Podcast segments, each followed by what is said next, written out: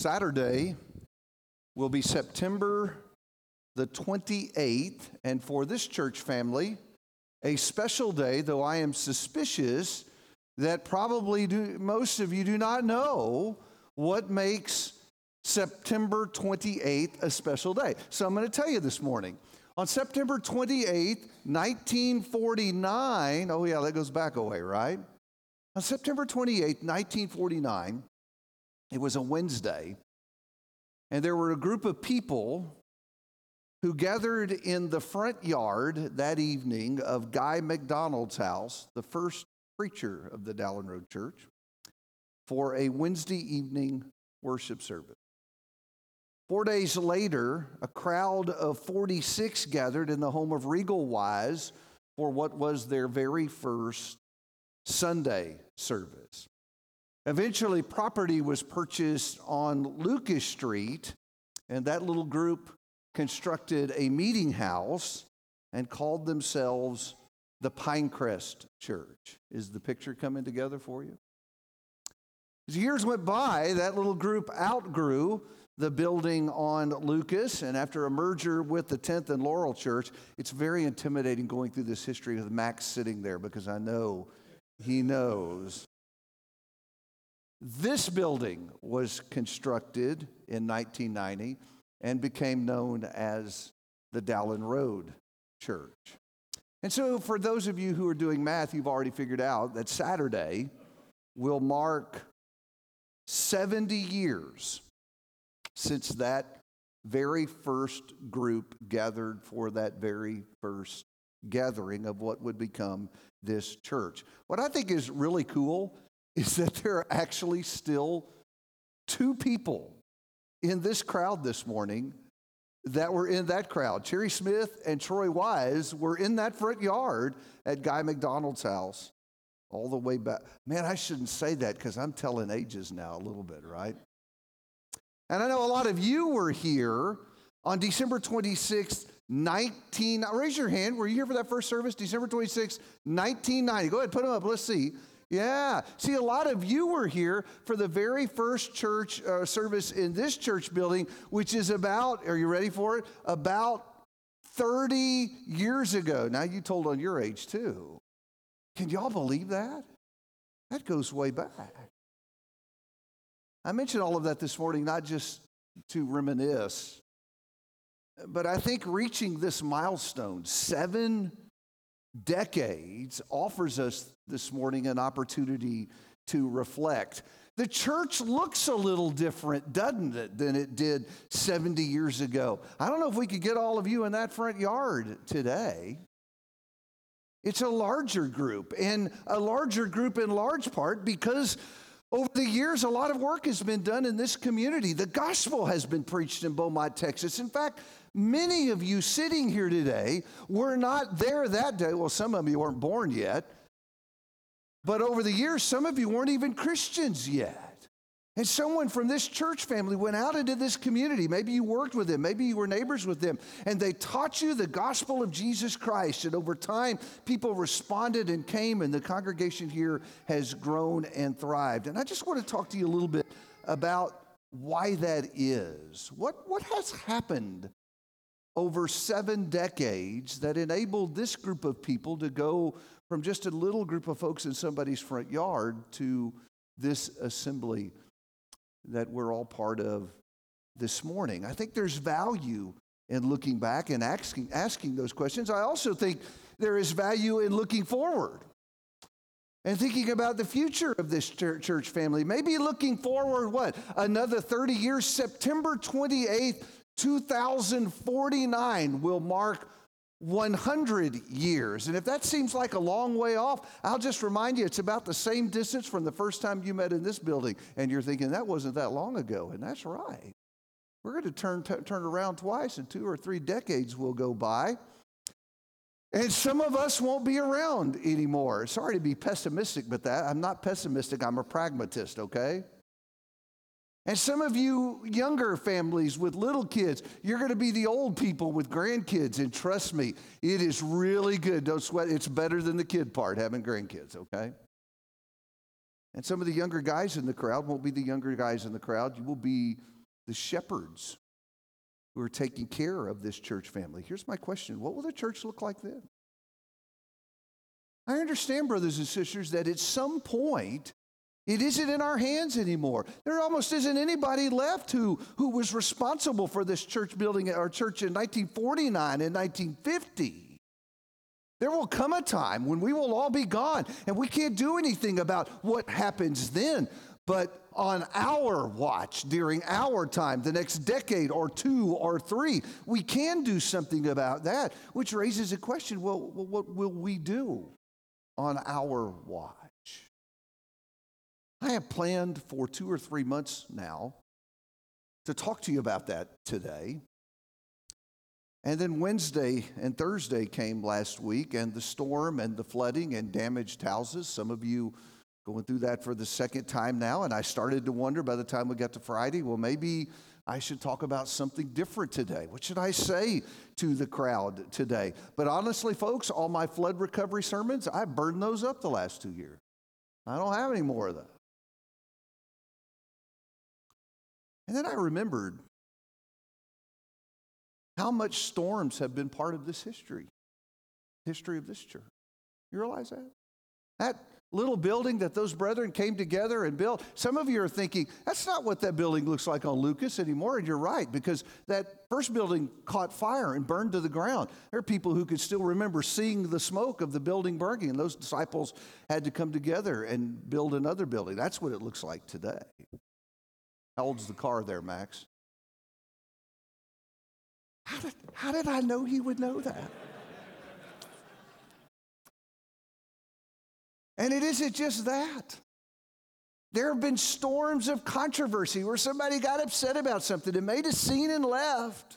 And then there have been then there have been storms like the 94 flood. I don't even think y'all had a name for that one, did you?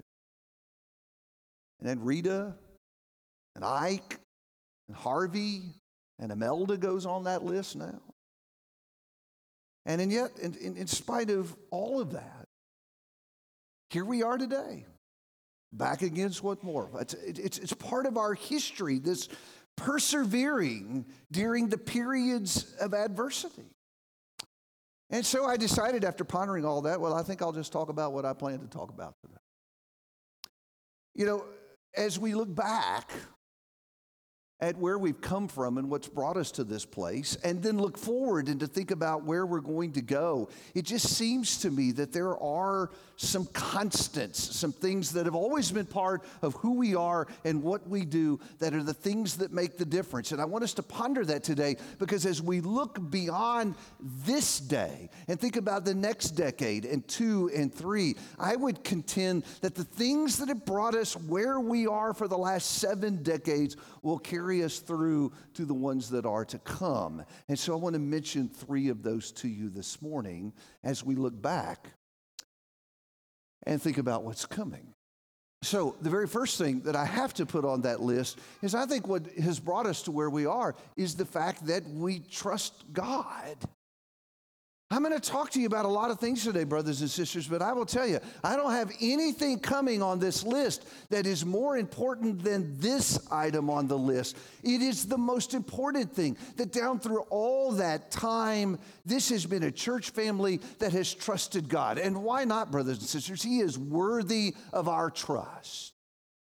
Go back all the way to the beginning, back to Genesis, where God is displayed in Scripture as the great creator. We have talked about that again and again and again this, this year. In the beginning, God created the heavens and the earth. In Genesis 1 and verse 26, God made man in his image. We are, as human beings, the creation of God, which means he knows us better than anybody does. And then add to that the fact that God loves us, epitomizing what we've just celebrated the covenant of the cross, right? For God so loved the world, Jesus said, that he gave his only begotten Son. And so put those things together. We have a God who knows us and a God who loves us, and those realities are behind every command. And you're thinking, I've heard David say that before. You've heard me say that this year and more than once. It is a truth that we rehearse again and again and again. Everything God says to us is rooted in His knowledge of us and His love for us. Here's my question this morning Do we believe that? I mean, not just enough to say amen when the point is made in the sermon. Do we believe it enough to act in faith because we believe that's true? So I thought about your passage, Max. I know I've quoted it recently, but it fits here. Proverbs 3, did your mind go there? Proverbs 3 and verse 5, where the wise man says, Listen, if we trust him, here's what we do. Proverbs 3 5, trust in the Lord with all your heart. And if you do that, you won't do what? What does it say? You will not lean in your own understanding. In all your ways, acknowledge him, and he will make your paths straight. So there it is. When, when the trust exists in God, what happens is he becomes our compass and our roadmap. He plots the course, he determines the direction. And I think over the years, that is exactly what you have found with this church family that because they have trusted in God and they have not leaned in their own understanding, God's, God's plotted the course. Decade after decade after decade. Can I illustrate that in some specific ways? God has given us the message. And what's been taught here year after year after year has been his message. And, brothers and sisters, that has been the case even though the world we live in has been a changing world. You realize that? In spite of the fact that our world has changed, the message of this church for seven decades has remained unchanged. What has been taught from this pulpit about salvation and worship and morality, it isn't any different today than what was taught when Guy McDonald was preaching here. Why? Because we're preaching from the same book. And we're trusting in the same message. And by the way, can I just add to that? That it hasn't affected our ability to grow and thrive in 2019? I don't think there are people, I think there are a lot of people who don't believe that, who think, well, if you just kind of stick what the Bible says and preach what the Bible says in 2019, you're not going to reach anybody today because folks just don't want to hear that. Really? Look around you this morning. For seven decades, that's what's been taught. And the church here has grown and thrived. It's trusting in his message. Hey, it's trusting him. It's trusting him to determine our future. I love talking to Max. That's been one of my privileges for the last 12 years uh, to, to sit and talk to Max uh, about the journey this church has made during those periods that I wasn't part of this. I'm a newcomer to this. Let's talk to him about some of the big decisions that had to be made in the past and, you know, kind of scary decisions like building this building. I remember Max saying the leadership would come together and they would talk about the challenge that was in front of him. And yet again and again, he would say, what the leaders would say is, if this is God's will, if this is what he wants us to do, he will provide. He will give us what we need to make this work. And how many times has he done that? Again and again and again.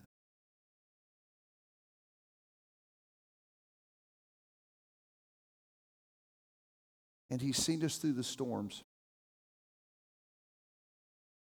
How many mornings have we gathered like this? Shell shocked in the aftermath of some devastating storm. Do you feel that way a little bit today? And how many times has someone stood up in this pulpit and said, God will get us through it?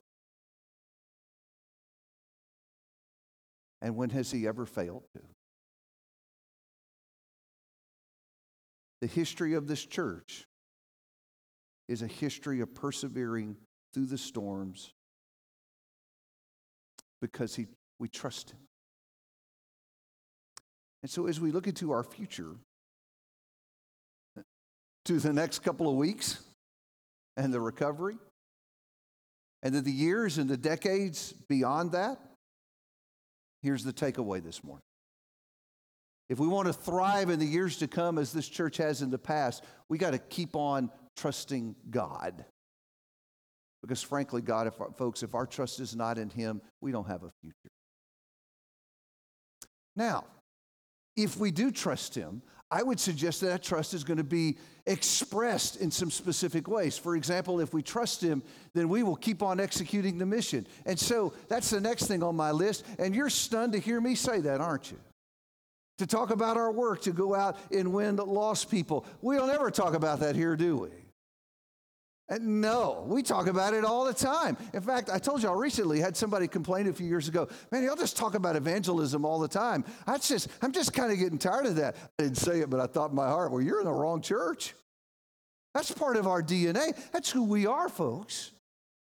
A church that believes in the work of going out and reaching lost people. You've heard the passages before. Jesus said of himself in Luke 19 and verse 10 that I've come to seek and save that which was lost. It starts with our Lord, who is our example. And then in Mark 16 and verse 15, he called us to partner with him in the mission when he said, Go make disciples of all the nations. And the early Christians got that, even in the face of great persecution, people being killed for preaching. In Acts 8 and verse 4, we're told they went everywhere preaching the word.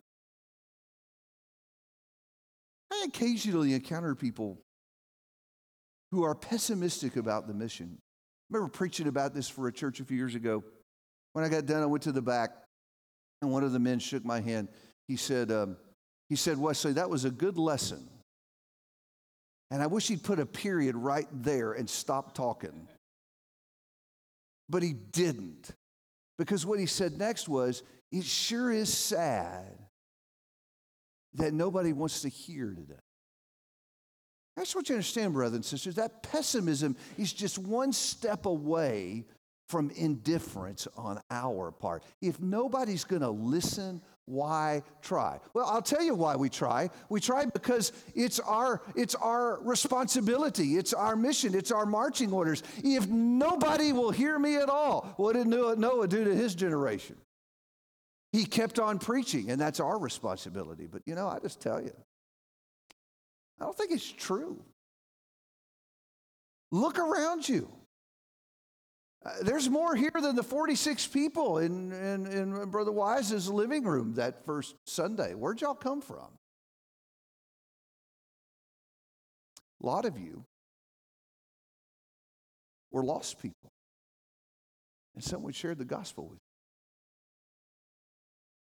In fact, have y'all noticed that when stuff happens, like we have a storm, that for a while we don't see as many baptisms? Have y'all noticed that? Maybe two or three months will go by and nobody will respond. And, and then we kind of get past that a little bit, and then there'll be a baptism, and a couple of months later, then another one, and then like three weeks later, another one, and then two days later, we've been seeing that recently, right? Numbers have started to come back up. What's that about? What does that tell us?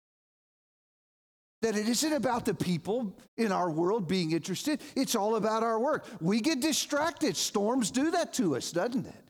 And yet, when we get back on track and we start working again, what happens? People start responding. The problem is not that folks aren't interested today, the problem is the disciples aren't teaching them. So, as we look to the future and learn from the past, here's the second takeaway we must execute our mission. You remember the lesson a few weeks ago about thriving and dying? Number one thing on that list, the difference between churches that thrive and die comes down to this do they teach the lost or not? Even as our culture drifts, brothers and sisters, I think opportunities will increase for us. I am fearful that people think, well, you know, people are just becoming so ungodly today. And we moan and groan about how terrible our world is. And we think people won't hear today. Listen, folks, sin creates desperate people. The gospel in the first century went out to a wicked, idol filled Roman world, and it spread like wildfire because it was preached to sin sick people. And I tell you what happens when people hit the bottom and they're swirling the drain, a lot of them look up. And Jesus says to us, You extend a hand because I've given you something to offer them. Back during Harvey, Kenneth Sanders reminded me of something that I'm embarrassed I didn't think more about. He said storms are a great time to talk to people. Because they're suffering. And they've just been, They've just been hit with the reality that in a moment, everything can be gone.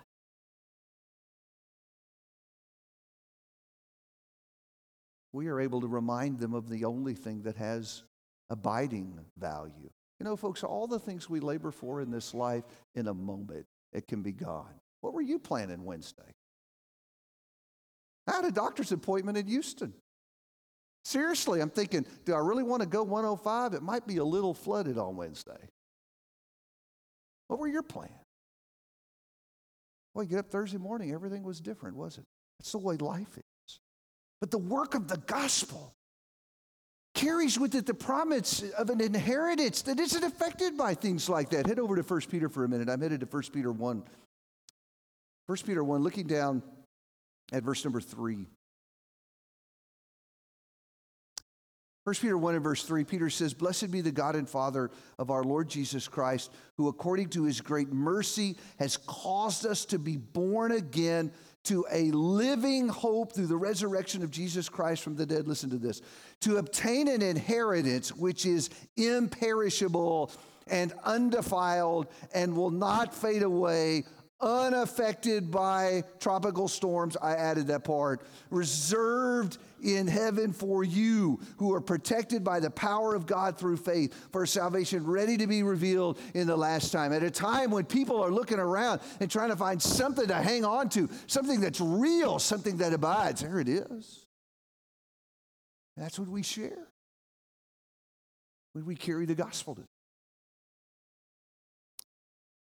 And so, if there is to be in this place on September 28, 2049, a thriving congregation of God's people, this is what will make the difference. We must be a people who execute the mission on our watch. We've got some great soul winners in this church. And they're going to die. Who will take up their work? And continue the mission. Our future depends on that. And as we do that work to go spread the gospel in this community, last thing on my list is we are going to have to continue to strive for oneness. That's the last thing on my list this morning. You know, there's something special about this church family, brothers and sisters, and I think we are so used to it, it has become common to us. We don't think of it as being special anymore. But what's different about this church family is the fact that we are different. This is a rather bizarre collection of people.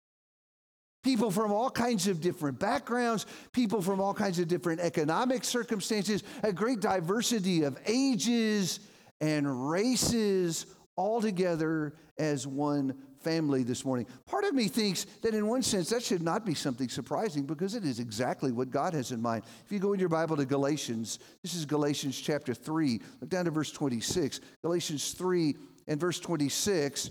Paul says, For you are all sons of God through faith in Christ Jesus. For all of you who were baptized into Christ have clothed yourself with Christ. Now listen to 28. Here's neither Jew nor Greek. There's neither slave nor free man. There's neither male nor female, for you are all one in Christ Jesus. And if you belong to Christ, then you are Abraham's descendants heirs according to the promise. And so the language of Scripture is that Jesus brings everybody, no matter who you are, where you come from, what race you are, what country is your home, brings us all together into one family. Churches, brothers and sisters, sisters ought to look like their community. Because what they should be doing is pulling together into one everybody in that community who's interested in following Jesus. That's what I like about this church. Y'all thought about that? This church looks like Beaumont.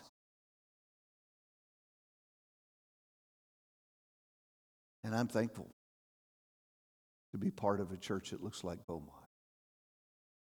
And in that, you have been a light for so many other people.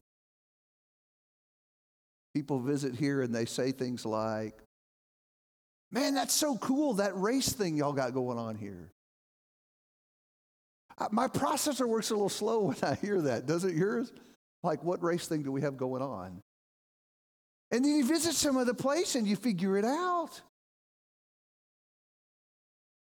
There are not many places like this. In fact, I was doing some reading last day or two, some articles that celebrated the way that religious diversity is growing among religious groups. Diversity is growing among religious groups. you know what they're celebrating? That in the last two decades, the number of churches that could be counted as diverse has gone from 6 to 6% to 12%. One out of 10 is worth celebrating? That is pathetic. People who love Jesus ought to be leading the way on this. Too often they reflect the division of our culture rather than the oneness that God had in mind. And so as we look back and think about where we've come from and what's brought us here, and then, and then we think about the future, here's my last takeaway. We need to keep working on oneness. And that isn't going to be easy. Can I just be honest with you about that? It wasn't easy to get where we are, and it won't be easy to continue going forward in the future. Culture works very hard, brothers and sisters, to tell us stories about people who are different than we are. And then social media allows us to carelessly perpetuate those stories and damage our church family. Never missing a time to take a shot at Facebook. Did you catch that today? Didn't want you to miss it. I think it takes a determined effort not to hear those voices, but to listen to Jesus, who tells us, well, in John 13, verse 34, a new commandment I give to you that you love one another, even as I have loved you, that you also loved one another. By this, all men will know that you are my disciples if you have love for one another. And as an expression of that love, in 1 Corinthians 13 and verse 7, as Paul is describing how love behaves, one of the things that he said to us is that we are to assume in other people the very best in their words and in their actions. And so, if you find yourself listening to cultural stories and reading something that a brother said or does in the worst possible ways, stop it. It is contrary to the love that God says we're to have for each other. The love, by the way, that tends to bubble up, and well, that may not be the best way to say that, but bubble up and evidence itself at times like these, right? When it's someone's nasty, wet, flooded house. The rich and poor, and the young and old, and the educated and uneducated, and the black and the white and Hispanic put on those boots and those gloves, and if it's been some kind of respirator system. And we wade in and we clean up, don't we? Because of the love we have for each other. Boy, that family just comes out at times like this. So we got to keep working hard at that.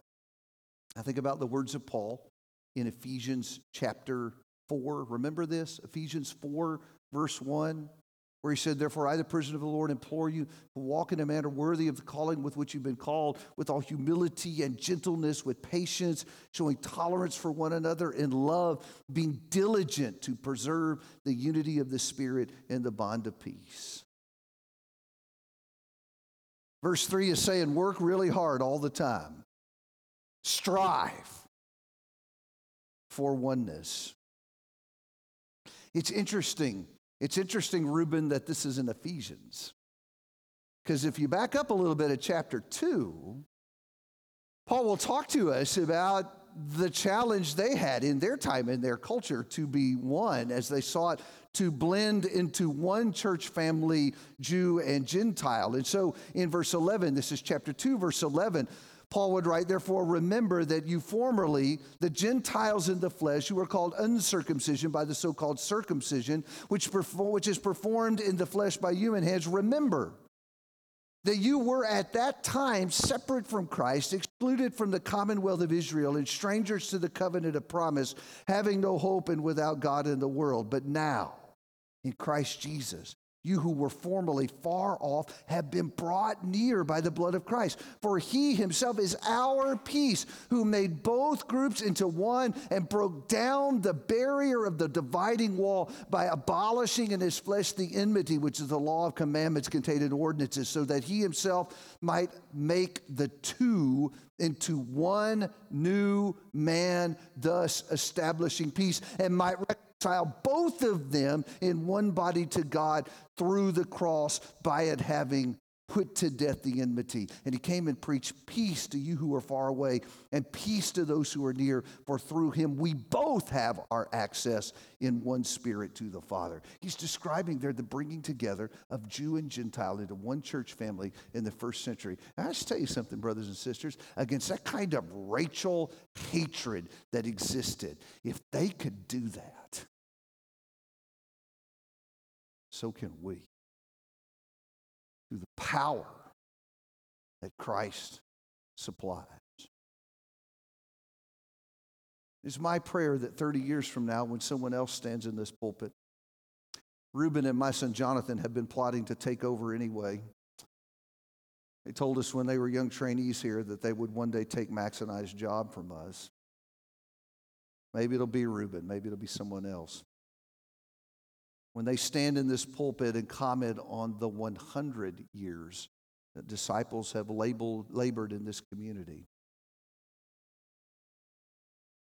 My prayer is that he will speak to a crowd that looks like this a crowd that looks like Beaumont. A picture that pleases our King. Let's pray together.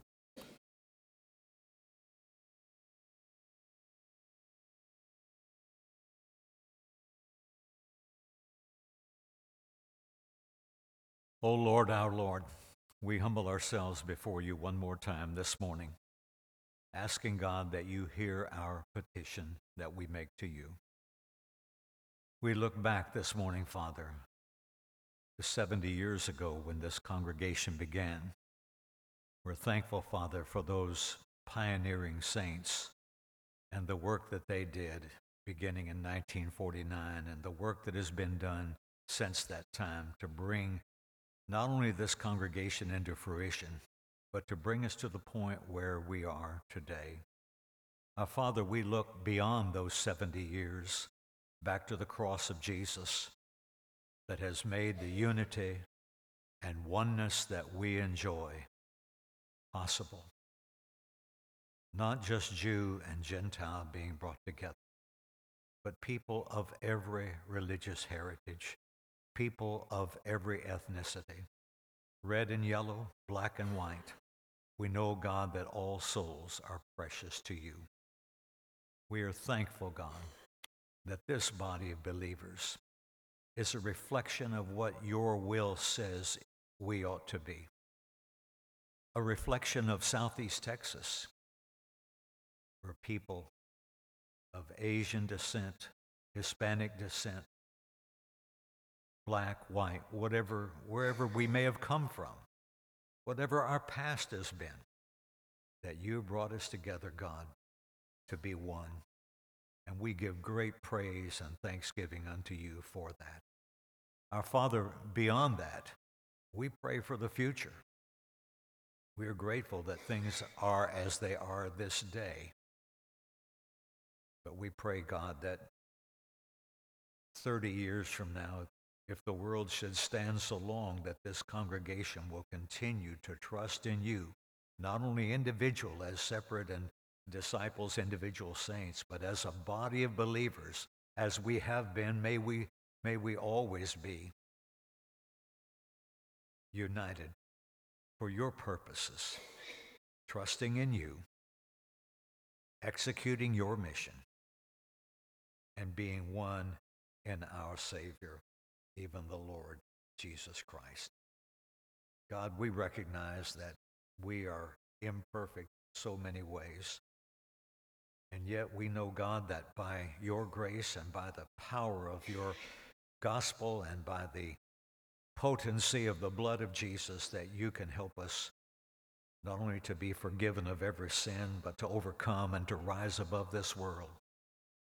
And pray, God, that this congregation will continue to be a light in this community, that it will be all that you would have it to be. And pray, Father, that every disciple who names your name in this place would be engaged in winning the lost in whatever way we can, God, to reach out to others and bring people to the feet of your magnificent Son, our Savior. God, bless the future of this congregation as you have blessed the past. May we always be one, and may we stand so close to one another that none may fall. We pray this prayer, God, in the name of our Lord and Savior, our captain, our king, our commander, the Lord Jesus Christ. And all the people said, Amen. God bless us as we have gathered today.